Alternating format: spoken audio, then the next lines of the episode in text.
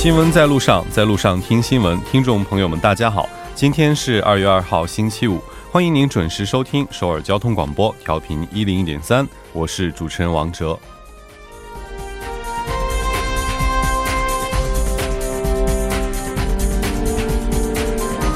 韩国检察厅今天宣布成立以外部专家为中心的法务部性骚扰性犯罪对策委员会。由女性政策研研究院院长全仁书出任委员长，集中对法务部和检察厅的下属机构进行性骚扰性犯罪现状调查，并提出对策，预防此类事件再次发生。此前，韩国检察系统已经在上月三十一号成立真相调查团，对此前的丑闻事件进行彻查。全院长表示，将会尊重受害者的立场。对法务部下属机构的现状进行彻底调查，并树立相关的应对方案，力争改变组织文化，从源头上杜绝性骚扰和性犯罪。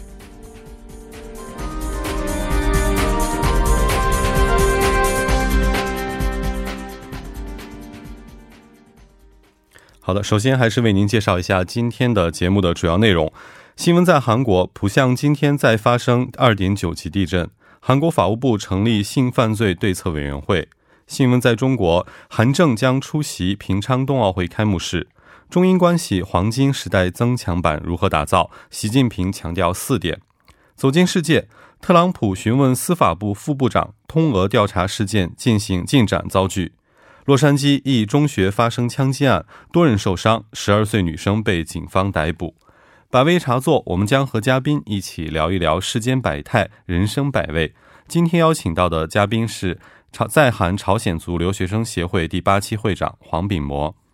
每周一到周五晚六点到八点，了解最新动态，锁定调频一零一点三，新闻在路上。广告过后马上回来。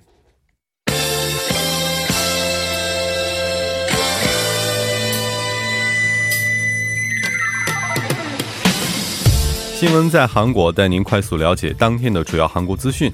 接下来就让我们有请本台特约记者申海燕。海燕你好，主播好，各位听众好。嗯，非常高兴在周五的晚上与海燕一起来聊一聊今天的韩国资讯哈。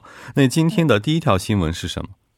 呃，今天的第一条新闻是有关浦项今天再次发生二点九级地震的相关消息。嗯，可以说近来这个地震的消息还是牵动着很多在韩的人的心哈。那么这个地区在去年十一月的时候就已经发生过地震，之后呢是余震不断。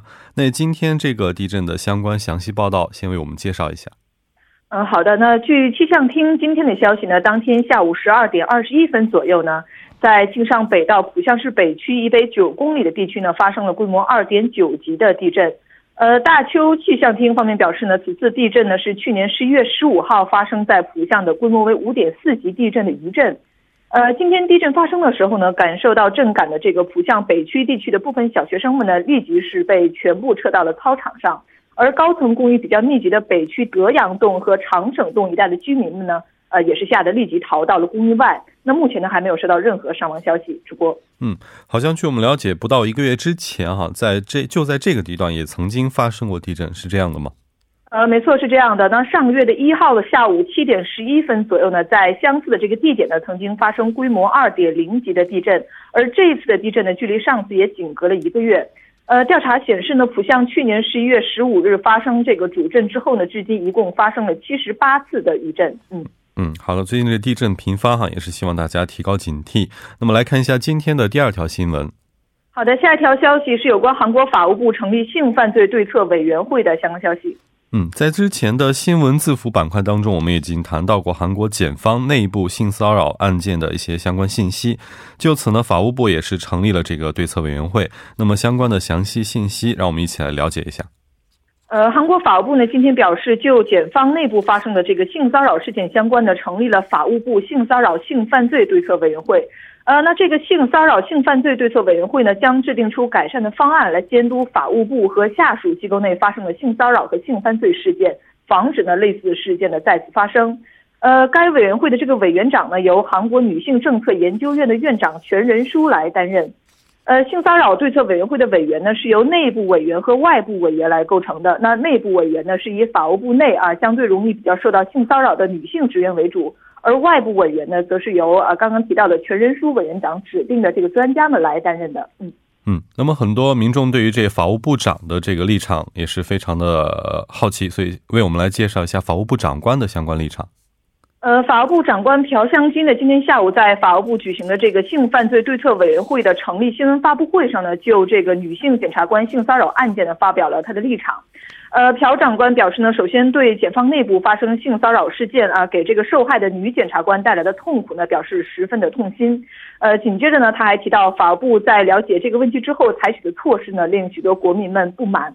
呃，并且呢，他们在这个确认电子邮件的时候呢，又发生失误，造成了混乱。那对此呢感到十分的抱歉，呃，他强调呢不能对这个受到伤害的这个女检察官呢予以指责、攻击或是贬低。那他呢也将积极采取措施，严防第二次伤害的发生。呃，据悉呢，去年法务部的一名女检察官呢遭到了上司的这个性骚扰后呢，曾经给朴长官发送过电子邮件，请求呢就这个问题呢来进行面谈。那同年十一月份呢，该女检察官呢曾经和这个检察科长呢进行了面谈。但是之后呢，却没有任何特别的后续措施。主播，嗯，职场上的这个性骚扰和性犯罪呢，也是令人深恶痛绝哈。也希望以此次的这个事件为契机，改变这个组织的文化，从源头上能够杜绝杜绝这个性骚扰和性犯罪。来看今天的下一条消息。好的，下一条消息是有关由二十一人组成的北韩记者团将于七号进驻平昌的相关消息。嗯，在昨天我们节目直播的过程当中，我们是这个北韩的选手团呢是到达了韩国哈。那接下来也就说北韩的记者团也会来。那么相关的具体内容呢，请为我们介绍一下。呃，好的，那据平昌冬奥会组委会今天的消息呢，北韩记者团呢将会在呃这个月的七号抵韩，进驻位于平昌的国际广播中心，呃，正式呢来开始对这个冬奥会的各项报呃正式对开始对这个冬奥会的各项呃报道呃呃不好意思，正式呢开始。呃，冬奥会的这个各项报道和采访，那国际广播中心呢是专门啊为来自全球各国的电视台提供报道平昌冬奥会的这样的一个空间。那韩国的三大电视台 KBS、SBS 和这个 MBC 呢也已经进驻了。主播，嗯，其实对于这个北韩的记者团呢，还是有很多推测性的言论言论哈，这个相关的言论也为我们介绍一下。呃，各方推测呢，北韩的记者呃，这个记者团呢可能会和国际主要的通讯社、电视台一起呢进驻主新闻中心。那按照北韩方面的这个要求呢，冬奥会组委会呢将在国际广播中心内呢为北韩提供单独的这样的一个空间。呃，上个月二十五号呢，北韩体育省副局长尹永福率领的这个朝方的先遣队呢，呃，原计划是访问主新闻中心，但是呃，当时突然呢又取消了计划，呃，对国际广播中心呢是进行了一个多小时的考察。那根据南北韩的这个协商呢，北韩记者团呢由二十一个人构成，呃构成，那包括呢三名文字记者、五名摄影记者和十三名出镜记者及摄像，呃，但是北韩方面呢只向韩国通报了记者团的人数，而并没有公开具体媒体的名称，呃，因此呢无法确认有几家媒体呢访韩。那组委会的负责人表示呢，原则上来说呢，呃，没有 AD 卡的这个文字记者和摄影记者呢是不得出入国际广播中心的。呃，但是组委会呢会为北韩记者发放可以出入的这个证件。那韩国媒体呢也会为北韩提供一切采访报道上的一些帮助。主播，嗯，希望这次就像这运动员之间的互助合作一样哈，希望咱们媒体记者也能够相处的比较融洽。那来看一下今天的第四条新闻。嗯，好的，这条新闻是有关六方会谈韩俄团长商定致力促成美朝对话的相关消息。嗯，具体来关注一下这个六方会谈谈及的相关内容。呃，北核六方会谈的这个韩方团长、韩半岛和平交涉本部长李杜勋呢，昨天在莫斯科同俄方团长，也就是俄罗斯副外长，呃呃，这个莫尔古洛夫呢举行了会晤。那商定呢，把南北韩对话的这个势头呢，保持到平昌冬奥以后，进而呢为美朝对话呢创造一个条件。那此次会谈呢长达四个小时，李杜勋表示呢，双方呢就北韩最高领导人发表新年贺词后的这个韩半岛局势呢交换了意见。呃，并且商定呢，维持南北韩关系回暖的信号，共促举行美韩呃美朝对话等多种形式的这个对话，以解决北核问题。呃，李杜勋呢详细介绍了南北韩对话的现状。呃，俄方呢也重呃重申呢将积极支持韩方韩国政府呃通过这个改善南北韩关系呢，实现半岛和平的方针，并且呢也祝愿平昌冬奥会呢成为一届安全成功的和平奥运。呃，双方呢还一致认为有必要呃，在这个彻底落实联合国安理会涉朝制裁决议的同时呢，致力于引导北韩重回有意义的对话。主播，嗯，其实据我们了解，韩俄双方的团长还达成了一些一致的观点啊，这些观点也为我们简单的介绍一下。呃，双方呢重申了坚持不允许北韩拥呃这个北韩拥核、和平解决北核问题等这些原则，呃，并且呢一致认为韩俄在解决半岛问题上呢将保持紧密合作啊，商定今后呢继续通过多级别对话转换陷入僵局的这样一个局势。呃，李杜勋表示呢，南北韩关系出现回暖信号，其实并不意味着美朝关系就会得到改善。呃，他认为为了这个实现北韩与各方的关系得到改善呢，有关各方呢需要付出外交方面的努力。那在这个过程中呢，俄罗斯作为安理会常任理事国呢，能发挥作用。呃，他表示呢，平昌冬奥会结束后呢，半岛会朝着哪一个方向发展，目前其实还无从得知。呃，也只能坚持对北制裁的同时呢，打开打开这个对话的大门。那一名与会人士透露呢，俄方在会上呢，重申了将彻底执行安理会涉朝制裁决议。呃，并且呢，计划到二零二零年前呢，俄罗斯呃将这个俄罗斯境内的北韩劳务人员呢遣返回国。嗯嗯，其实俄罗斯遣返北韩的劳务人员，这昨天节目中我们也提到哈。不管怎么样，这个南北关系也是牵扯了很多国家的立场，所以也希望大家能够坐下来，利用这次机会呢，好好谈一下，有一个好的未来。非常感谢我们的特约记者申海燕，我们下期节目再见。再见。稍后为您带来的是听首尔。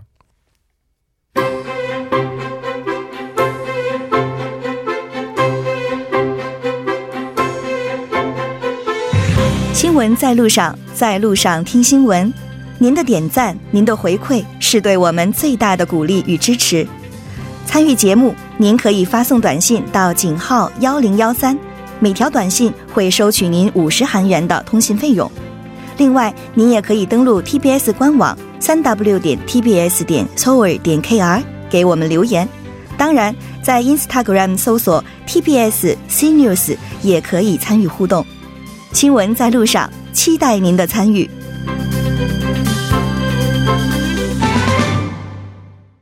现在时刻晚六点十二分，这里是正在为您直播的 TBS EFM 调频一零点三，新闻在路上。那么接下来呢，为您带来的就是今天的听首尔。首先还是让我们请出节目的嘉宾金勇，金勇你好。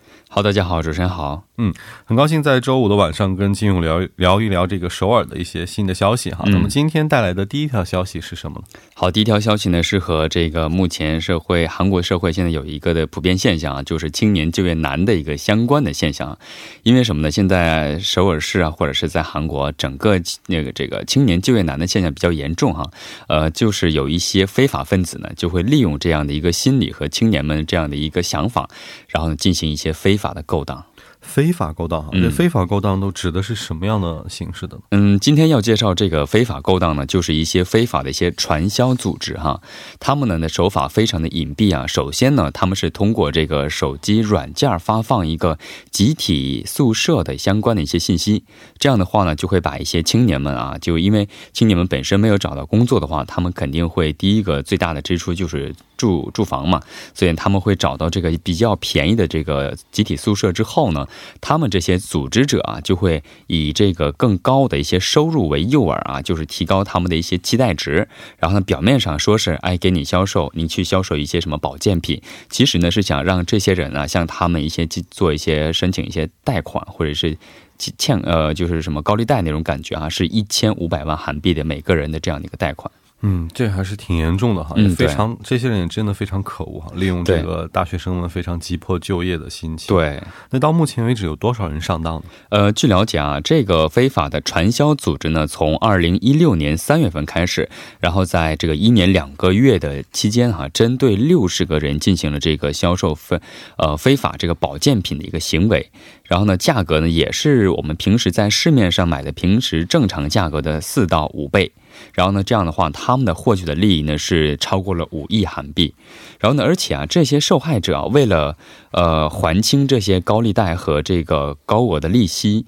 只能选择做一些什么工厂的工作啊，或者是一些高强度的体力劳动，或者是更有甚者呢，不得不哈把周边的人也拉到这个组织。这样的话呢，我们都知道这个非法的传销组织有一个就是上一代、下一代，就是有一个连带的这样的一个关系啊。所以呢，他们会利用这样的一个心理啊，就把这些人套牢牢的。套住，然后呢，他们不得不做一些违背自己心里的一些想法和一些行为。然后目前呢，首尔市呢已经把这个非法传销组织的相关人员啊，八个人已经拘留了，然后呢，已经转交给这个检察厅了。嗯，也是希望这个检察厅还有法院能够严惩这些呃呃犯罪分子哈。嗯，不过也提醒咱们的求职人员一定要擦亮眼睛，不要上当，保护好自己的合法权益。对，我觉得就是没有什么东西是从天上掉下来的馅儿饼，所以呢，还是一步一个脚印的，我觉得好一点。对，天下没有免费的午餐。午餐对、嗯其实好，来看一下今天的第二条消息。好，第二个消息呢，是我们都知道春节就快来了哈，所以人们都会去一些传统市场购买一些年货。不过呢，难免会有一些商家哈、会想利用这一段期间想多赚一笔，所以他们会有一个行为就是过度包装的一个现象。所以呢，首尔市呢就为了避免这种现象呢，将开展一个专项的一个监察活动。嗯，我觉得这还挺有必要的哈。其实逢年过节，我记得大家都喜欢大包小包的送礼，对但是有一阵我记得小时候也是，咱们那个送的来了一个大盒子，但拆开里边就两罐小东西。对对，所以这个我觉得还是应该多惩治一下的哈。这次的监察主要在哪些地区，针对哪些商品？嗯，呃，据了解呢，这次呢，首尔市呢将在首尔市内的二十五个区，还有就是韩国的这个环境工团合作哈，然后呢成立一个专门的这个监察队，针对食品类，还有就是酒类，还有就是杂货类进行一个检检查。然后呢，比如说啊，比如说你这个产品呢包装了两层，本来是一层就够了，平时都是一层，如果你包装了两层或者三层包装的话，也是属于违法的范围的。然后呢，如果这个包装材料占到了你整个商品的百分之十到三十五以上的话，都属于过度包装。然后呢，一旦发现的话呢，将给予最多是三百万韩币的罚款。嗯，嗯这个惩罚的力度还是蛮大的哈。不过也确实应该，因为说实话，这些包装啊，您就算收到了，您到时候处理它也是很麻烦。对，可能就是我觉得就是钱也浪费了，然后呢，后期的一些处理工作还是需要更多的人力和财力。对，其实不如那种简单简约大方的包装哈。那其实听说呢，这些传统市场应该还有一些这个节日的时候有一些特别优惠，对吗？哎，对，是这样的哈。目前来说，哦目目前这个了解到呢，是在三号和十四号期间哈，在松坡区的传统市场啊，将开展各种各样的打折活动。具体是在这个呃，这个这个传统市场名字啊，我都用韩语说哈，是방이새마을퐁남，还有就是马村중앙等这四处是四四处的这个这个传统市场啊，还有一些什么祭祀用品的，可以享受百分之十到百分之三十的打折。还有呢，就是说在塞马尔和马村崇安市场啊，他们是只能只要购买一定金额的，就是达到，比如说是五万韩币的话，如果达到这个金额之后 呢，就可以得到一些商品券。然后呢，还会在其他市场也会各种各样的一些奖品。我觉得应该不只是在松坡区吧，我觉得在这段期间啊，我觉得在周边的一些传统市场上都可以去看一下，说不定就会有很多一些打折活动。对，我觉得其实传统节日在传统市场买东西应该是名正言顺的哈。对对而且我觉得咱听众朋友如果有这个过春节的时候不回家的朋友，嗯也可以在这儿体验一下韩国的这个传统传统市市场氛围啊。对。那好，来看一下今天的第三条消息。好，第三条消息呢，也是和这个春节有关哈，就是为了迎接韩国最大这个春节日春节啊，首尔市呢开展了一个结合了韩国传统民俗游戏游戏啊，叫做祭祀游戏的活动。这个的话哈，中文可可能有些人不太理解，就是云诺里的这样的一个游戏活动哈。这个呢，而且让市民们能够更容易的接触到这个真动的历史文化资源，并愉快的游玩。嗯，其实就是扔那四个小棒子对对，就是一面是圆的，一面是平的那样的。那具体的活动能为我们介绍一下？嗯，呃，首尔市呢将通过这样的一个活动啊，叫做在大韩帝国的街头玩乐这样的一个活动哈、让市民们能够在春节和家人一同享受传统游戏，同时呢，也为这个市民们提供了解真动历史文化资源的契机。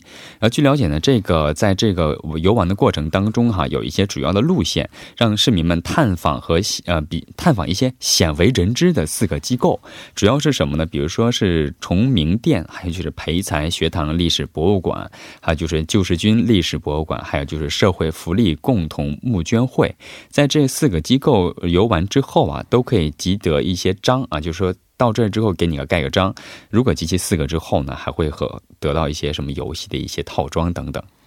其实这四个地点啊，都在我公司的附近哈。平时嗯就是上班的，就中午休息的时间，有时候也去逛过。对对虽然可能很多人没太听过，但是我真的建议大家应该去一趟，对，因为这块确实很有这个韩国近代的一种历史文化的氛围在里边。嗯，对对，而且很多设施做得很棒，嗯何况呢，你集齐四个章不难，还能拿到一个游戏套装。对，就是对对对，这个游戏套装其实在韩国非常非常有人气哈。嗯嗯，所以说就这有的玩有的看还有的拿的这种好活动，为什么不参加呢？是的，对，希望大家也都在这个基础上过一个很好的其乐融融的春节。嗯，好非常感谢金勇带来今天的首尔消息，谢谢。好，再见。嗯听首尔呢到这里就结束了，让我们一起来关注一下这一时段的路况、交通以及天气状况。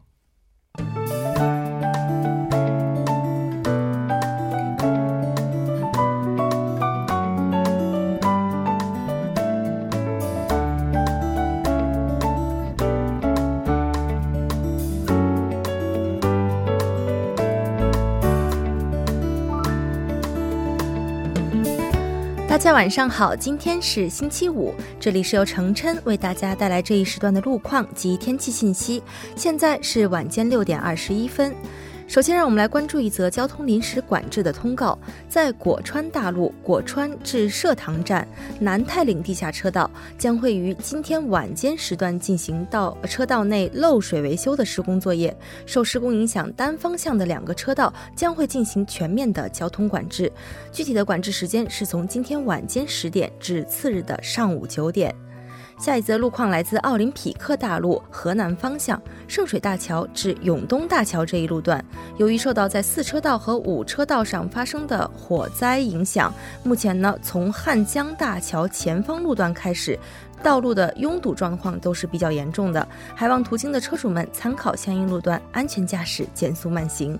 接下来是在江边北路日山方向杨花大桥至城山这一路段，不久之前发生在一车道上的追尾事故呢，已经得到了及时的处理，路面恢复正常。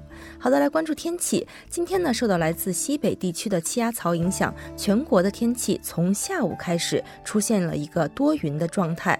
从今天夜间开始呢，西海岸会作为领头地区，率先出现降雪。预计本次的降雪将会扩散至中部地区、庆北内陆地区以及全罗道等局部地区。我们先来关注一下首尔市未来二十四小时的天气预报。今天夜间至明天凌晨阴转阵雪，最低气温零下九度；明天白天晴，最高气温零下五度。好的，以上就是这一时段的天气与路况信息，我们稍后再见。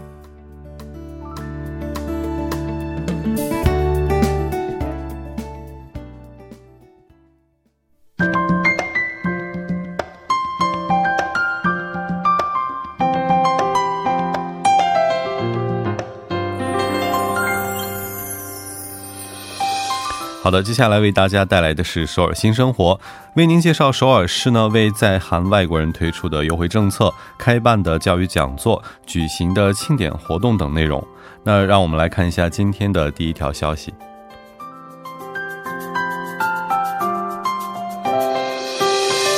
那么第一条消息呢是首尔市运营的多文化家庭农场活动，目前正在招收这个活动的参加者。多文化家庭农场呢是为了帮助多文化家庭成员之间沟通情谊、联络感情，让你有机会呢与家里的小朋友一同来体验一下自然的这么一个田园农场活动。对象呢是针对居住在首尔市的多文化家庭，但是注意您的配偶必须是韩国人。地点呢是在位于江西区开花洞的田园农场。该活动呢会收取每人一万韩币的一个费用，我们会提供基本的种子和耕种工具，也会有专业的栽培指导师呢为您提供相关的辅导。申请呢截止到二月八号下午四点，我们将在二月九号上午十一点公布申请结果。合格者呢可以在三月五号、六号、十号当中选择一天提前接受培训。在培训现场呢，您需要提交活动的相关费用。具体的信息呢，您可以登录到网站 a g 二 o 点 s o r 点 g o 点 k r 进行查询。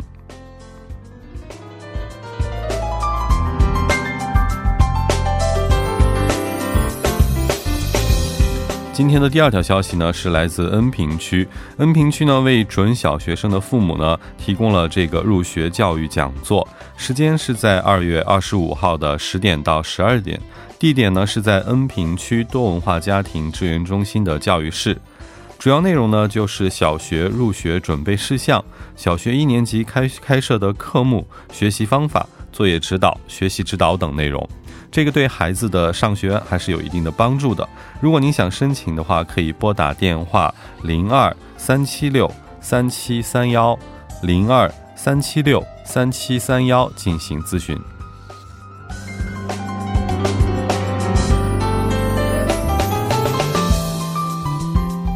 今天的下一条消息是来自京畿道的鞍山市。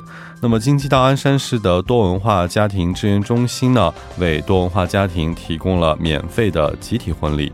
那么，时间呢是在五月当中会挑一个周日进行。呃，地点呢是在中央洞的 Topatium，Topatium 这个呢在中央站的二号出口。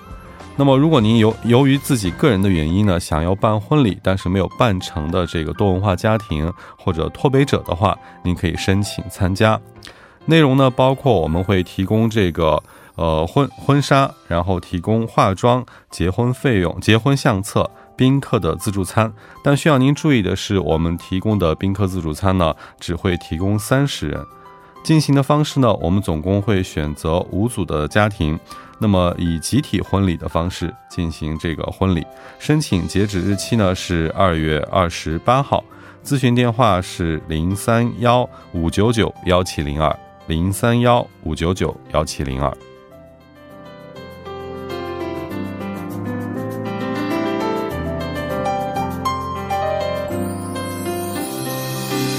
好的，今天下一条消息呢是来自高阳市。高阳市的多文化家庭支援中心为多文化家庭，特别是结婚移民者安排了网络鉴定的考试班，目前呢也是在招收学员。这个报名是呃课程的时间呢是从二月到十二月一直不断的进行。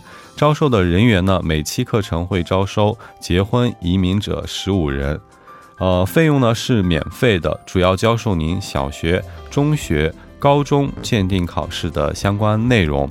呃，免费的申请截止时间呢是到二月九号，请您注意一下，这个申请是截止到二月九号。申请的方法呢，需要您亲自前往现场进行申请。在您申请成功之后呢，进行学习的时候，需要登录到京畿道的终生学习网站易分享学习网站进行学习。网站的地址呢是 www 点 home。